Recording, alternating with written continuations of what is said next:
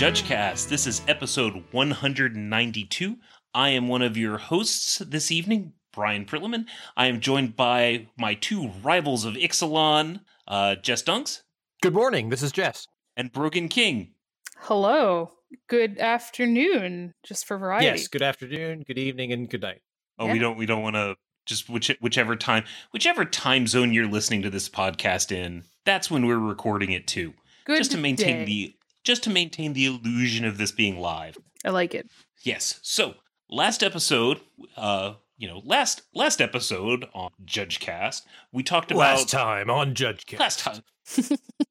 same judge time, same judge channel. We talked. Uh, we talked about uh, the FAQ, uh, the frequently asked questions, the release notes for Rivals of Ixalan, and since then, uh, a new MTR has come out with changes for Rivals of Ixalan. A new IPG has come out, and they've also released some uh, some updates to the uh, Wizards Play Network. Uh, and we're going to be talking uh, about all of those in today's episode. Uh, so first, the most important thing, the biggest change out of all of this, Oh yeah, high priority, one hundred high percent. priority, is is we can actually we in this update to the MTR, judges can play in the standard showdown and the store championships that we already played in already.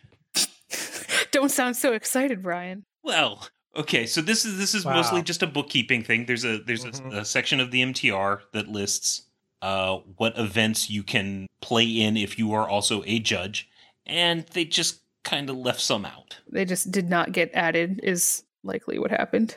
Yeah. Oops, we forgot that we added new things. Was this like the time that they added that you can't bribe a judge? Like, and before that, it was technically legal, legal to bribe a judge, but nobody knew that Because there was nothing telling you that you couldn't. Right. Amazing. Yeah, well, this yeah, is- it said this- you couldn't bribe players, but it didn't say anything about bribing tournament officials. And then Great. they added something. Well, I think this is a little bit a little different because this was actually an explicit list of things that you could play in, and it left those things out. Oh, I So- see.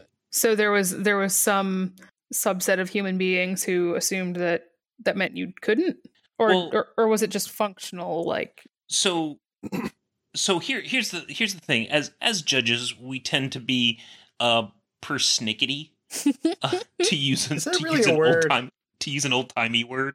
Oh yes, uh we tend to be a little a little uh uh anal i guess about following the rules and so uh yeah when you create a document for these types of people uh they're going to point out errors and mistakes and this was one of them thanks judges for the Yes. bookkeeping. Yeah, but but thinking about things that we want to lists of things that we want to keep track of, uh, could there perhaps be some other changes in the MTR? Ooh, Uh, ooh. I it's it's funny because this is this is the, uh, uh, surprisingly the thing that I've heard people talking about most as these changes happen. Um, so uh, you tracking things as it relates to uh things such as your life total. Before you you had to track your life total. Um, now you also have to track poison and energy um, equally, and you cannot use dice. You have to write them down in a way that is not going, or otherwise track it in a way that, is, that can't get accidentally bumped or shifted or accidentally moved in some way. Right, and and so that's a competitive REL. Uh, at regular rules enforcement level, dice are still allowed, uh, although a judge could restrict that. A head judge could restrict that further if they wanted to. Um, Yeah. So so at a competitive, if you're if you're at an, uh, a PPTQ, um, your players can uh, not use dice. Uh, they they should not use um, other weird object related methods. An abacus is right out. Ooh, Uh, they M and M's. Don't use M and M's. I've used uh, a saltwater taffy before. That seems bad. Do you just eat it when you lose life? Do you just eat? Oh no, that's a taff- lot of taffy. Um, uh, a question Don't that gain. Don't play a life gain deck because now, now the way I heard this, uh, uh, that this has been presented rather is that you can't be used something that can be accidentally changed, and that's why dice aren't allowed because it's really easy to bump the table and then the dice go everywhere. And and honestly, even as a judge, I've walked up to a table to take a judge call and bumped a table and watched dice go everywhere and just panicked. well, Um, even even more so with energy too. and- yeah, exactly. Right. Ener- energy was a big one as and well. Yeah. so um one question i've heard is like well what about uh those electronic pads that that people write on what are those called boogie yeah boards? boogie boards what about boogie boards Uh, if you push a button, it all goes away. That could be accidentally gotten rid of, right? Um, and uh, no, that's not what we're talking about. That's uh, oops, I accidentally fell with my elbow on this exact tiny little dot that erases the thing. Right, right, right, right. I don't I don't think I've ever seen someone accidentally do that. I mean, uh, the the only problem I can see arising with a boogie board is if you run out of space and you want to start a new page, you're no longer going to have access to to life total changes over the course of the game. Um, but I feel like that is significantly less uh, of a concern than bumping Right, your right. dice. Now, another thing, you you need to announce your changes to these numbers. So so poison, energy, life total. So in that case of the the boogie board, you know, hey, I'm going to start a new page. I'm at and let's let's be honest, if you've used a whole boogie board, I'm at 126 and you're at Sure. 291.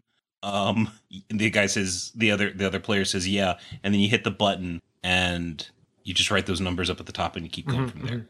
Now, Yep. Um, one thing I'll point out, while it doesn't come up very often, uh, you're only required to track it for yourself. So for life, players usually track their own life and their opponent's life. Technically, they're only required to track their own life, but usually they do both. It's a good idea. Now, where this will come up is with energy. I almost always track my own energy, but frankly, I don't track my opponent's energy. I let them take care of it. Um, so, so it might be a good idea for me to start tracking my opponent's energy. Like from a player perspective, it might be wise, but it is not required. Uh, I only have to track my own numbers. Right. Like the the more ener- the more information that you are keeping track of yourself, the the more you have a doc like essentially a document of of what has happened over the course of the game in case anything happens and you you can be responsible for that for yourself and you have more information.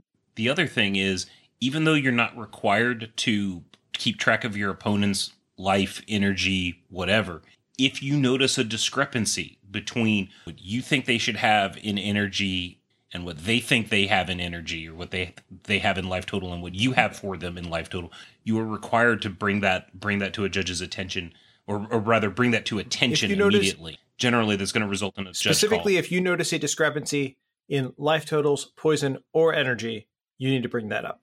Um, oddly, the tournament policy doesn't really cover what happens if you see a discrepancy in experience counters or storm, but you should probably point that out too. Yeah, it's a it's worth doing. All right. The sooner you can get it figured out, the easier it is to fix it. All right. So the the next thing is they uh they you know we had a we had an unset uh come out recently and uh they uh they allowed uh uncards in commander for a brief period of time. Did did anyone did it Jess you don't play but Brogan do you play EDH at all? Um, I only play uh, in specific environments with people that I choose to play with of my own of my own volition. I have a tiny leaders deck. Does that count? Do people still play that? No. All right, But I would play with them. I'll bring my deck to events from now on. If people want to play tiny leaders with me, I'll play. you're it setting have yourself up to have to play so much tiny time. I am, leaders right now. I am okay with that. I spent money on that deck. I want to play it. That's fair. So so they I they did. cl- I, go ahead. Sorry go. No no no go on I was going to you Uh, were no, talking I was- about tiny leaders. I was going to talk about the fact that I judged at a convention uh, in which we brought enough uh, unstable for a total of 70 players and had 56 people on the first day. So people really like unstable and people really like the uncard. Especially rules lawyer. That's a good card. Pretty good card. It is. We're not biased. Hmm. not in the slightest. Um, but uh, so they they made a clarification that uh, silver border. So before, when it was listing what actual magic cards that could be used in events were, they listed silver bordered cards as, uh, or sorry, non silver bordered cards as legal cards. Uh, they removed that now so that silver bordered cards can be played.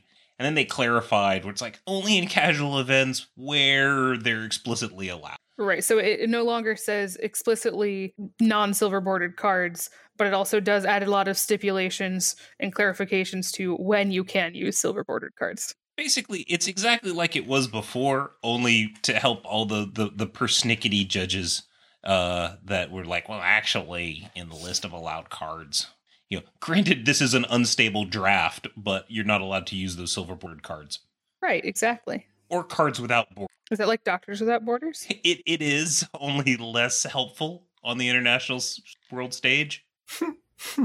I just realized that borderless lands are lands that do not have borders. Oh my god. Like, oh yeah. We don't oh it's, never mind. That's a no, I'm still gonna say it. We don't have to build a wall. Anyway, moving on.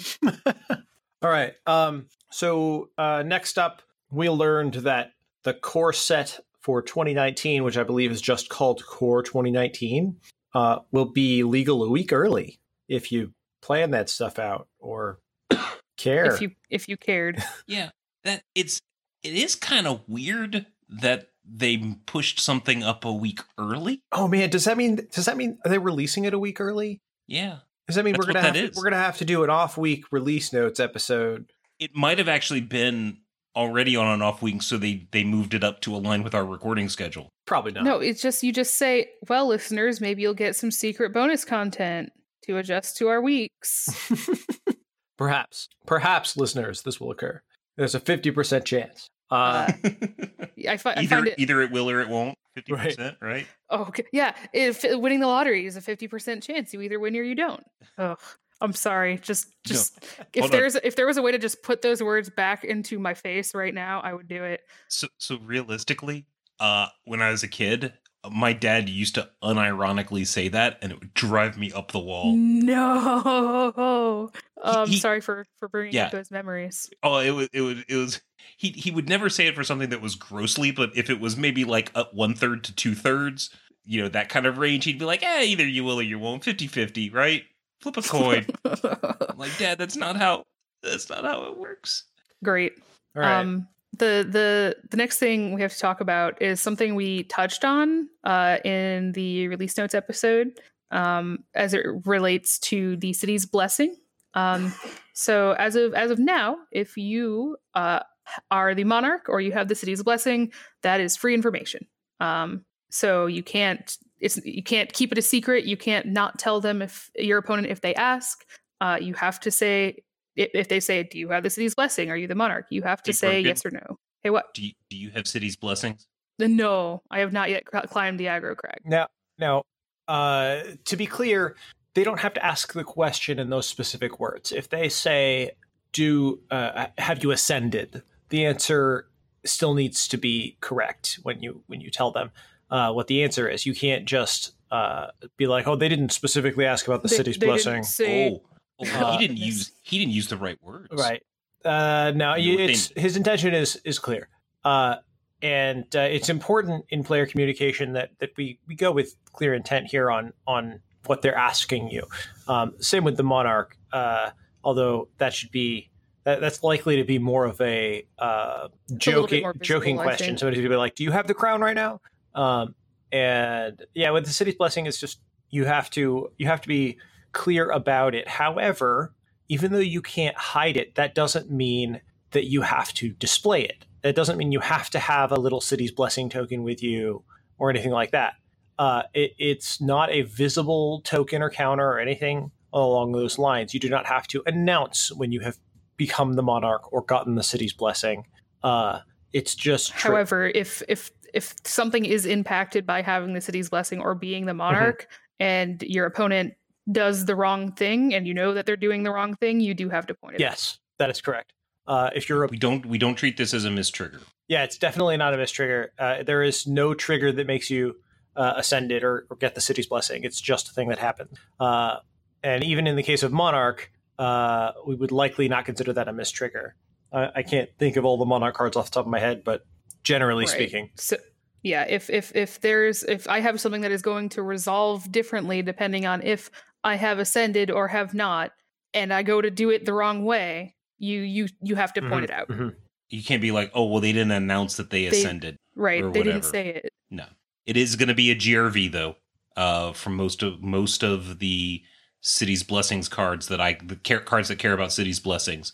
Um, it's if you resolve it or or treat it as though it did not have you did not have city's blessings, that is going to be a game rule. Right, because you've not resolved your thing correctly. Yeah. All right, big big old bribery, and not the three blue blue kind. Um, That's my favorite kind of bribery. It is. It's my favorite kind of bribery too. Uh, actually, my favorite kind of bribery is the kind that wasn't in the MTR for a long time, and now is. Um, Are you sad about this, Brian? no, not really. Um, uh, so there there was some slight changes to the to the uh, the bribery policy. Uh, it, it not a not a huge change, but it does uh, clarify something. So this in the so in the bribery rules there is an exception for uh, the announced final round of the single elimination portion of the tournament. That's very, very specific language. Yeah, very specific language. What that really means is is it's almost always two people are left in the tournament, uh, and the, the you know the, play, the the top two players are are remaining in the tournament. Um, what what it's clarifying is that you are allowed to negotiate prizes. You're allowed to split the prizes however you want, but those are prizes that you have not yet received for the tournament. So if your store gives prizes based on Swiss standing, like if you're at a PTQ or sorry PPTQ, and your prizes are based on standings coming out of Swiss, and then the top eight is playing for the invite, you may not those prizes have already been awarded or presumably have already been awarded. You can't use those. Uh, also, at a GP, if you play uh, in one of the last chance uh, uh, qualifiers beforehand, where they give prize tickets out at the beginning of every round, the beginning of the next round, uh, those are prizes that you have received. So they are not eligible for it, the splitting and the discussing or anything like that.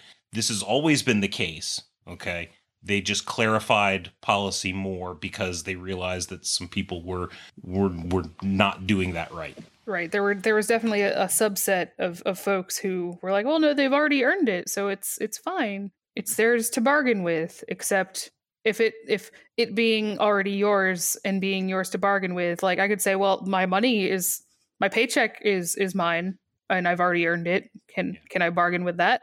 So this this is not a change it's a clarification of the way it already was that was just causing misunderstanding. I think it's a little weird uh, because the prizes that you've already received uh, are often just for the convenience of the tournament organizer.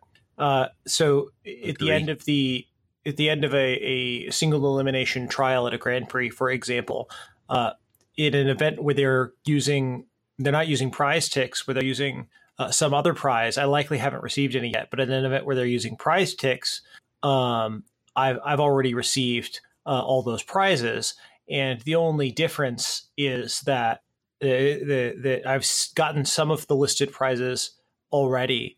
Um, it's a little awkward. I don't know that the policy originally was intended to cover the situation. I think it was intended to cover when you've gotten prizes before top eight. Uh, and, yes. right. and like there's a there's a flat top eight prize and then more prizes for for winning. Um, right, additional prizes. I, I think that's kind of, of the situation it was it was meant to cover. Um, and, and, it creates an awkward situation because I know some tournament organizers that have uh, allowed players to do this in their Grand Prix trials. Um, now that being said, I, have not seen that occur uh, at a, a Channel Fireball Grand Prix, uh, which is good because they're the only ones running Grand Prix now. Um, but uh, what should a judge do if they are t- telling the players they can't do this, but the organizer comes up and says, "Well, actually, they can." Because I have had exactly that situation occur. What what should a judge do in that situation? In this particular situation, you're at you're at a GP level event. Yes, yes. Uh, this is a this is a, a. I'm not even making it up. This is a real thing that happened to me. Like if a a you're at a GP level event, the player wants to know if they can do this uh, you tell them no, and someone on the the tournament the the TO staff says actually we're going to let them do that. I would have an aside with the tournament organizer and ask why. If there's not a very good reason, tell them no. Okay, yeah, I think that's a good idea. You need, you need to talk to them about it. Um, uh, making sure you, your job as as a player, or sorry, as a head judge rather, as a judge, is going to be making sure that the, the tournament organizer understands what the policy is, right? Right. That, that, that this isn't just you trying to be be dictatorial. Right. It's it's this is this is in policy. This is why this is in policy. Can you t- explain to me why you you're saying no right. here, or why you're saying this right. is fine? And so the organizer, uh, if it comes to it, does have the option to remove you from the event, but the call on whether or not they can do that really comes down to the to the policy, and you have to uphold the policy. Um, now that's awkward because there's there's that political question of well, will, will this TO staff me again, etc. Um, but I don't think Right. you're going to run into a problem at a GP level. You're not going to run into a problem by saying this is what the tournament policy says, and I have to I have to go with it. Um, now, if that happens at a local level, you you may have to deal with the fallout there. Now, in this in this particular situation, this is at, at a GP. They typically have uh, a, a judge assigned to each last chance trial. Uh, you you could also instead of in, in addition to going and talking to the TO, there's probably going to be a a sides lead or something like that that you can enlist in this conversation. to, to as help well. communicate and or be a a liaison if if if you don't feel like you can ha- handle this conversation. Right. This is almost never going to come up outside of a GP situation because prizes given out based on Swiss standings at competitive REL events at the local level are I I I- I feel like they're really uncommon. Oh yeah, yeah, that's that's pretty uncommon. Especially, well, yeah, yeah. Prizes for the top eight based on standings within us was almost almost unheard of. Right. And so and so this type of situation where the person's been prized out before the beginning of top 8 in any way shape or form at the local level is really really really uncommon. Okay. Um this this would be entirely at a GP situation and I got I got to feel that in in most particular cases it's either going to be like a really new TO um yeah, I, I see that this is almost like uh, you know, like fire alarm goes Right. off kind of thing. Yeah, yeah, yeah. And especially with this clarification, I don't think it's going to come up very frequently. Um, so uh, I, I, don't think I don't mean to make anybody panic by making them think, "Oh, this is going to come up." But I would do want to highlight that sometimes you will run into a situation where an organizer wants to do something that's contrary to the tournament rules. Um, and when it comes right down to it, frankly, there's not a whole lot you can do to stop them, uh, other than not judge with that per- not judge for that organizer anymore. Uh, they're going to run their event how they want to run it, and and uh, you might have to put your foot down and say, I can't be a part of this because you're not following the tournament rules anymore, uh, which kind of makes my authority a moot point. But uh, but you can't stop them in that case, and and you there's not a whole lot you can do about it. You just got to move on. It sucks that that's the answer. Fortunate, fortunately, most TOs like at, at the local level, TOs are gonna more or less listen to listen to you. Um, and at the and at the GP level, uh, they they've been around long enough to to know how things go. Mhm. Mhm. Or it's supposed to work. So, uh, from also from the MTR, uh, we had some uh some bannings took place. Uh, Well, we we we fixed. It said Rouge Refiner. it did dang it. say Rouge Refiner. I wanted I wanted to make a joke about Rouge Refiner, but it doesn't say it in our notes anymore. well, here I'll I'll fix it. Thanks, we banned Rouge Refiner. Where the, the those those blush makers are just had to be stopped. I'm just imagining a makeup refinery. that sounds right. It's an uncard they banned. Rouge refiner? So Yes. Yeah, so so they defined Rouge, the Rogue, Rogue Refiner, attuned with Aether, rampaging Ferocidon, and Rappa Nappa Parappa the Rappa Ruins. Yes, Parappa the Rappa ruins. Rappa, I love Rappa, it. Rappa Nap Ruins. I love that. Um, so yeah, so they they banned they banned those cards. Uh, uh, mo- mostly so that we don't have to sit through energy uh, mirror matches. Uh, and I'm thankful for it. That's the real reason, and I'm sticking to it. So I wouldn't joke about that because back when eggs had cards banned from it, that really was the reason. Um, but in this case, Wait, it was not. What not. was the reason? uh, the games were taking too long. Oh, yeah. They didn't ban it because it was too powerful. They banned it because it was making GPs last three more hours. Like, I mean, like Sensei's Divining Top. Yeah, Yeah. That's that's that's amazing when cards get banned because of of tournament logistics. But in this particular case, Wiz- Wizards actually put a, a a pretty cool article up that gave a lot of the math breakdown of what they what the matchups were and why they felt that it was necessary to ban. They they haven't done something like that before, and and I I feel that they did that simply because this is like they're banning four cards on the heels of other bannings, on the heels of other bannings, on the heels of other bannings. So they kind of felt like they needed to really support this this banning. So they provided a ton more information, and it was pretty good. Yeah, I uh, I was actually really impressed by the the amount of of effort and depth that went into explaining the bannings there. It was it was really good. Mm-hmm, Yeah, there'll be a link in the show notes To the bannings? to the banning explanations. Oh, sure. That's fine. I can do that. Yeah. You'll find All it in the show notes, guys. Yay. So, Uh, is there anything else in the MTR? Uh, I don't think so.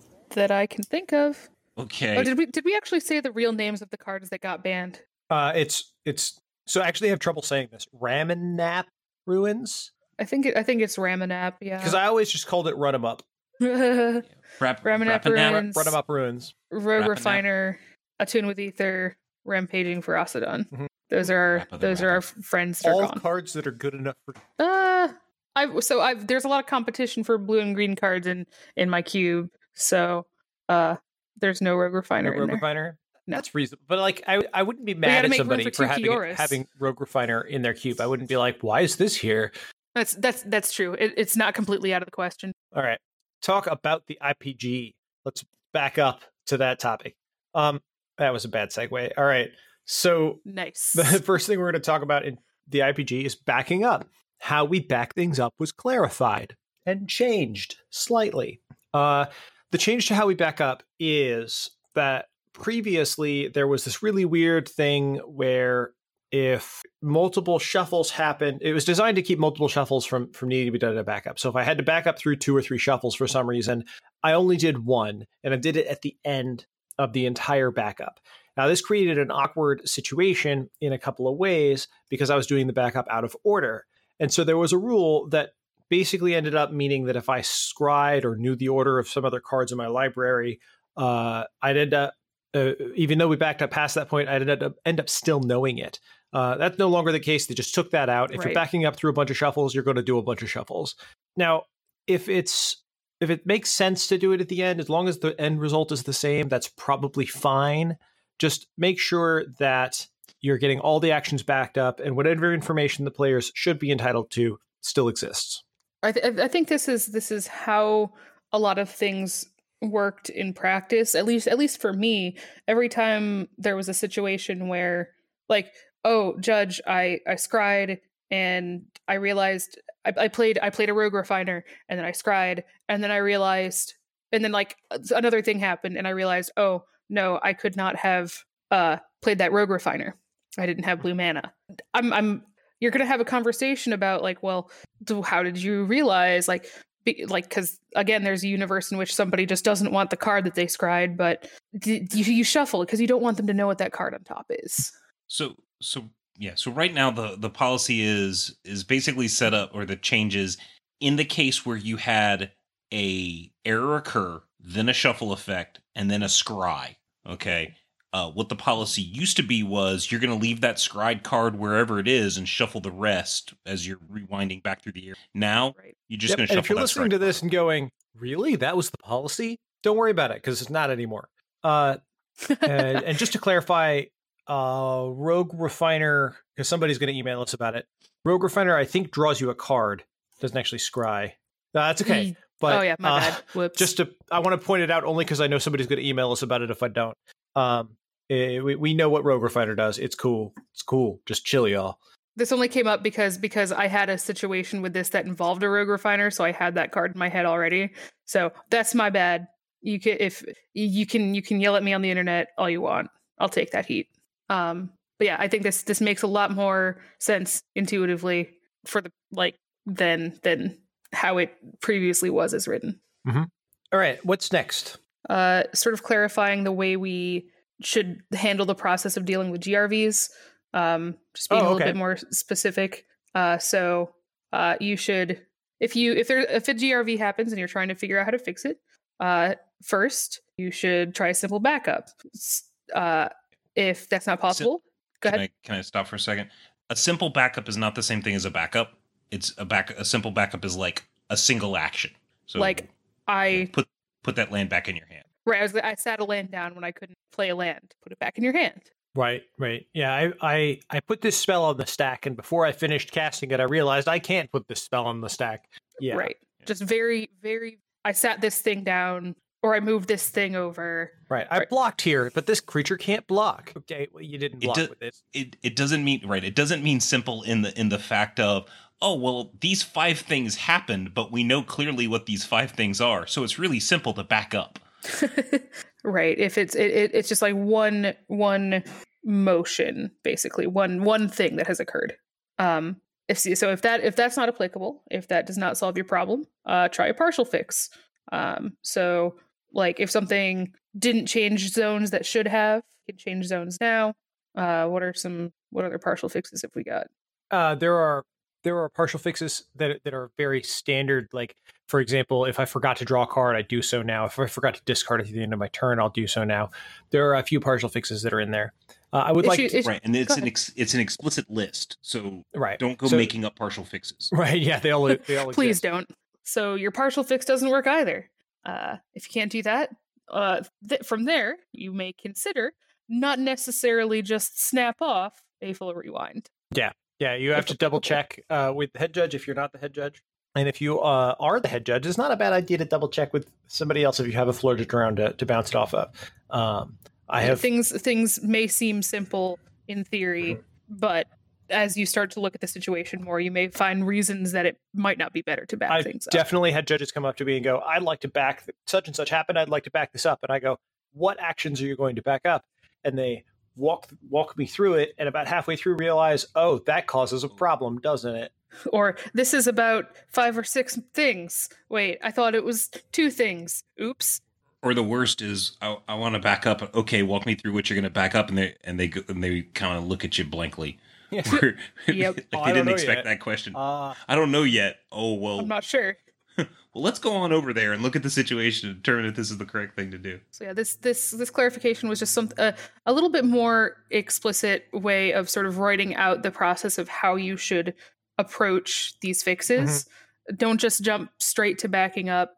Uh, go go through the steps and see if a partial fix may be applicable. So there is a there is an explicit list of partial fixes, yeah. and there was a change. There was a change related to when you do a partial fix. Uh, so on the list of partial fixes, uh, performing those partial fixes may cause like a creature to go to the graveyard, or a card to be draw, uh, a card to be drawn or discarded, or something along those lines. Uh, there may be cards in there. There may be effects on the battlefield that may trigger when you draw a card, or trigger when you discard a card, or trigger when a creature dies.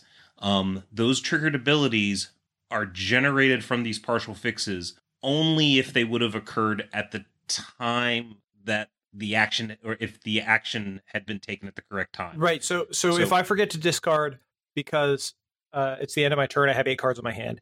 I forget to discard. I pass the turn to my opponent, and they play Megrim, which is whenever I discard a card, I would lose two life. Uh, then, then I have to discard because of this partial because of this partial fix. I'm not going to lose two life. It will not trigger that ability because it was not in play when I was supposed to discard a card. So, speaking of clarification, there's one card. Sees play in modern. Uh, it's my least favorite card. Um, is this really your least favorite card? this is and this is why it's my least favorite card.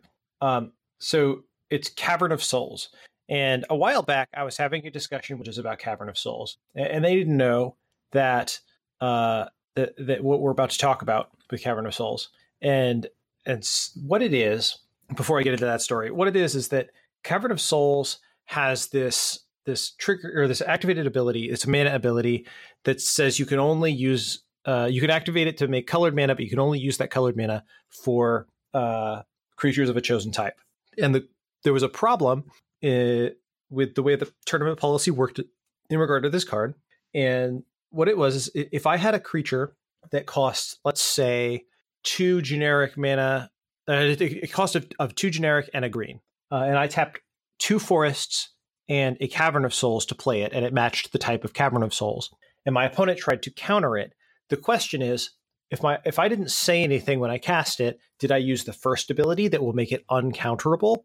Because that's what it does. Well, it's, Or it's will the second ability. The first ability just taps for. I'm sorry, I had those flopped in my head. Did I use the first ability, which just adds colorless mana, or did I use the second ability, which uh, makes it uncounterable? Makes your thing not be able to And be countered. initially, the ruling was that because you didn't say anything, uh, and it didn't require the colored mana to be generated, that it was assumed you made generic mana with it because it was the first ability, uh, and you didn't clarify, and and that it would uh, that it could be countered. Um, this was not what Wizards of the Coast wanted. So uh, Wizards of the Coast, uh, along with Toby Elliott, uh, published articles simultaneously, one on the mothership and one on Judge Apps, uh, that basically said, we didn't want you to do that. So Matt Tabak's article went into some some depth on it and said, explained how they they didn't intend for that to be the case. So they reversed that policy decision. And now if if I tapped it for mana and I could have used it to make my creature uncounterable, it is assumed that I did unless I for some reason specify otherwise. Yep.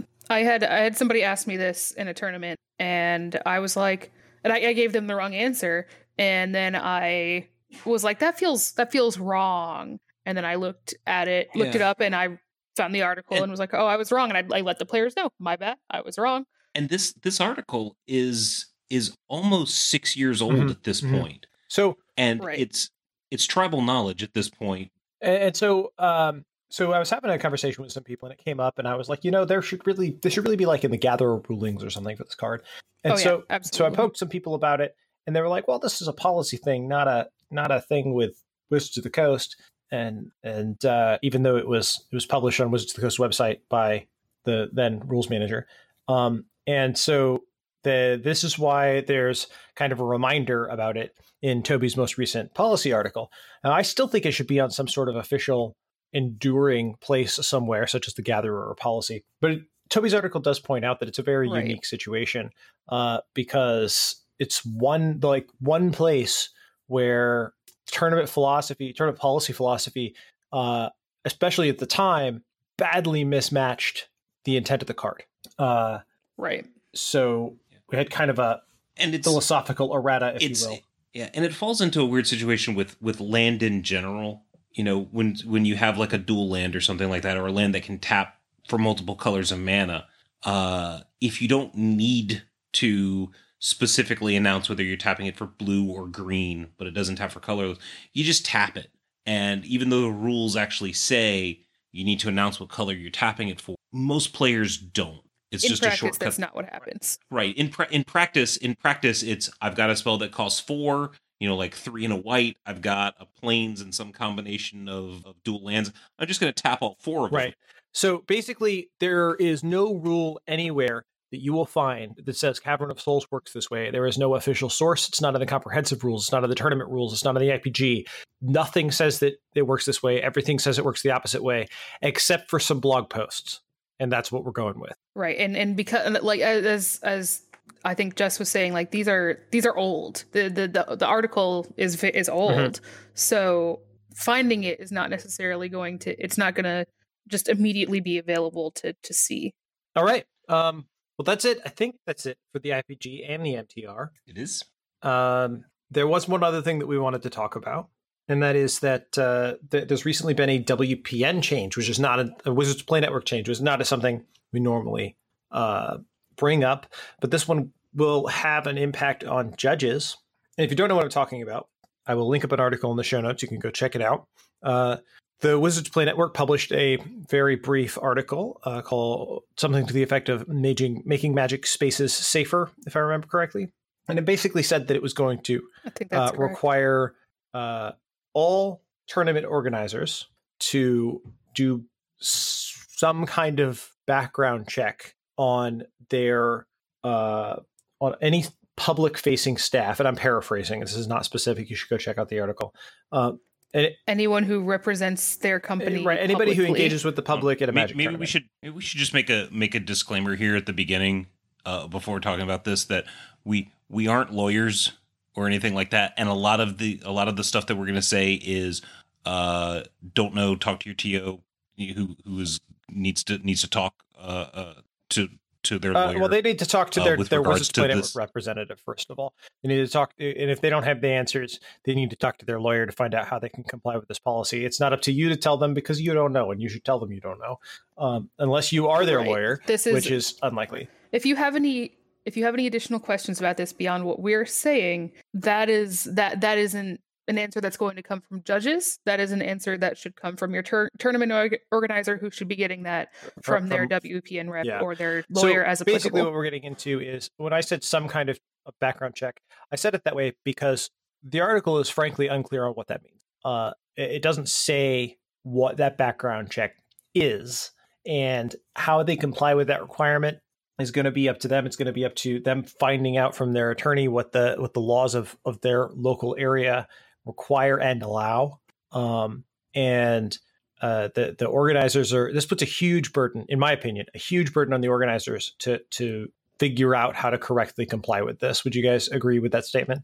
Uh, yes. Um, again, Yes. because because of the the ambiguity about it, and because it it is it is directed specifically at the tournament organizer, um, not at judges.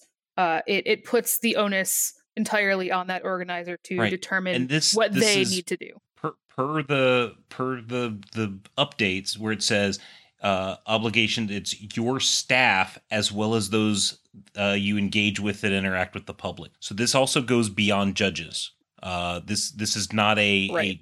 Judge targeted thing uh, this has this has a larger scope than that and how far that scope goes we don't know and and we can't really give advice to tournament organizers as to how far Uh, that right. goes so the answer is talk to your Um, WPN rep. so some judges have had some questions about this and what it's going to mean. Uh, so one of the frequent questions I have heard is, "Will a background check cost money, and if so, will I have to pay for it?" Uh, the answer to the first question is, "Well, that depends on the kind of background check, so I can't really answer that that, that question." But uh, will you have to pay for it? Um, I am going to tell you that if a tournament organizer asks me to pay for a background check for me going to an event, I am going to tell them that I will not pay for that.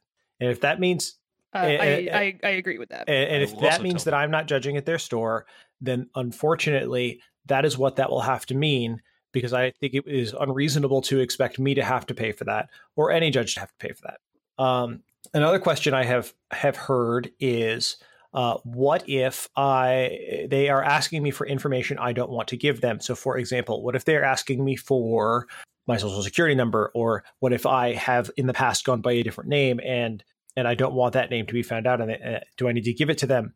You should, and th- I think this was true before. I think this continues to be true.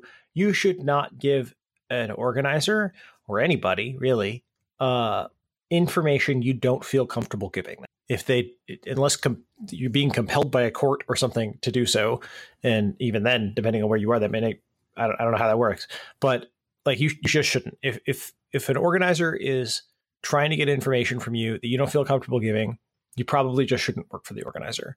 It, it's it sounds like if you guys you should talk to them first, try to come to an understanding, uh, because by and large, tournament organizers they're not bad people. They're just trying to comply with with the, what they've been told to do. If you have a concern, talk to them about it. And if you guys still can't come to a resolution, then that might not be the kind of place you wanted to work to begin with. And and this this this applies even in the case like where you're talking about social security number. Um, you know, some some TOs might need you know want that for the yeah, so a some might want it for tax purposes. Okay, and right, and if and if you don't want, to, and in that particular case, if you don't want to give them your social security number, well, then you know that that that has a a, a ramification in in that regard. So Yeah, it's it's it's another question of of of I, I wish I wish we had more answers. I wish we had something more explicit we could we Mhm. could say about that. But Uh, there, there, it's There was a great uh, blog article that I'll also link up in the show notes. Uh, blog post, I should say, by David Hibbs uh, that was published uh, just today, although I think it'll be two days ago when you listen to this in the future. Um, by David Hibbs, and it was uh, yeah, Or this morning. Good morning, David. Um, and it, it's uh, it, it doesn't have a whole lot more information, but it does explain kind of how we should see it as judges. And um, the main thing is, and there there was a recently an announcement uh, that kind of encouraged judges to go out and find out about the laws in their local community. The one thing David points out is if you're not an attorney, at least in the United States, if you're not an, an attorney and you start giving your organizer legal advice, you could be liable for that if if there's a problem or it goes wrong.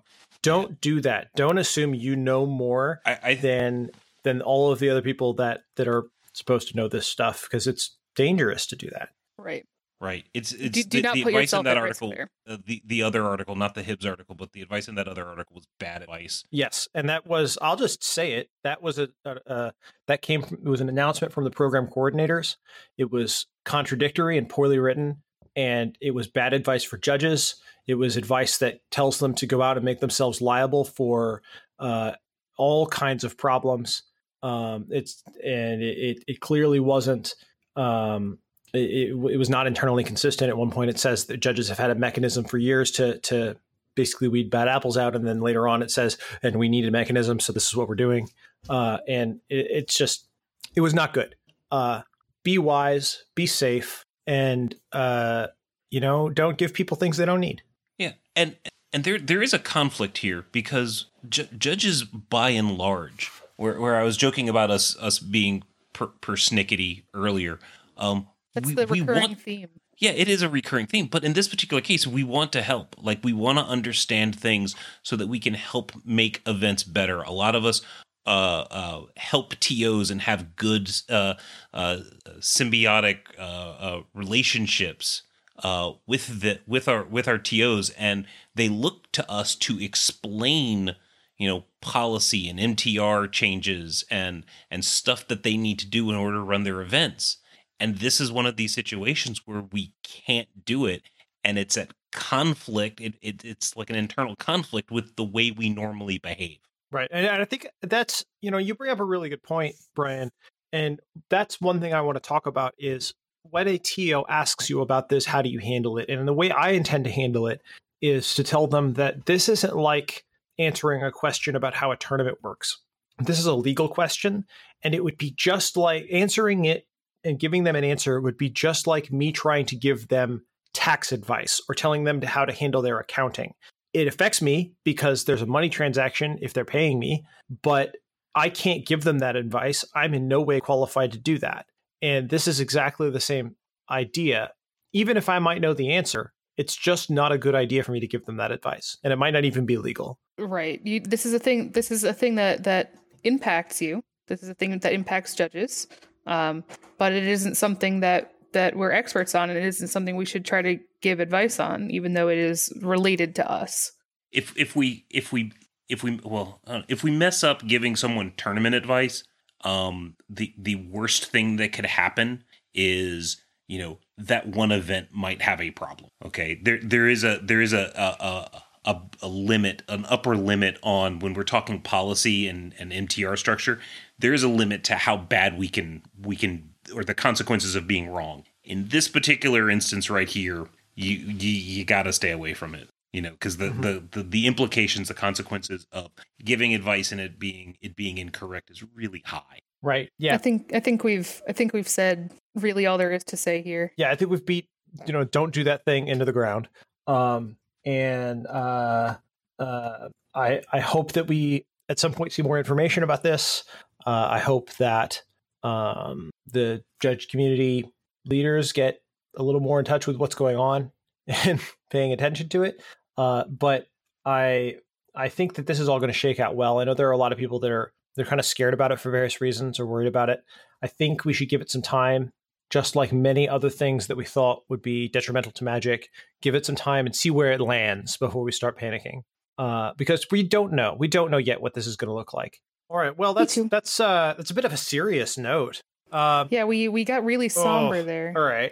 So, uh, does anybody have any parting thoughts before we pass this episode into the aether? Um, I think we there were there were a lot of uh, I think good quality of life updates as as it relates to the MTR and the IPG. Um, feeling good about them. They're they're not particularly complicated, but there are some interesting nuances. But I uh, feel like they're good changes. I particularly liked.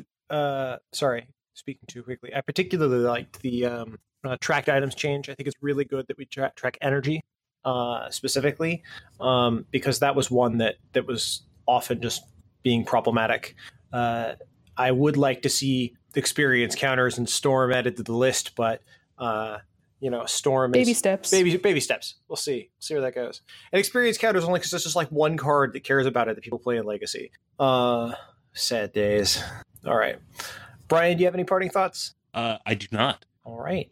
Well, then I would like to thank everybody for listening to episode 192 of Judge JudgeCast. You can find the whole Judge JudgeCast archive at judgecast.com.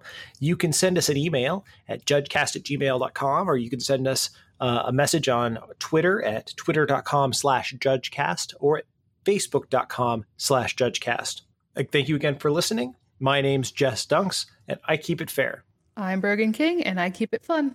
I'm Brian Prilliman, and I keep my rouge refiner with my elephant ambush and my death's eyeshadow.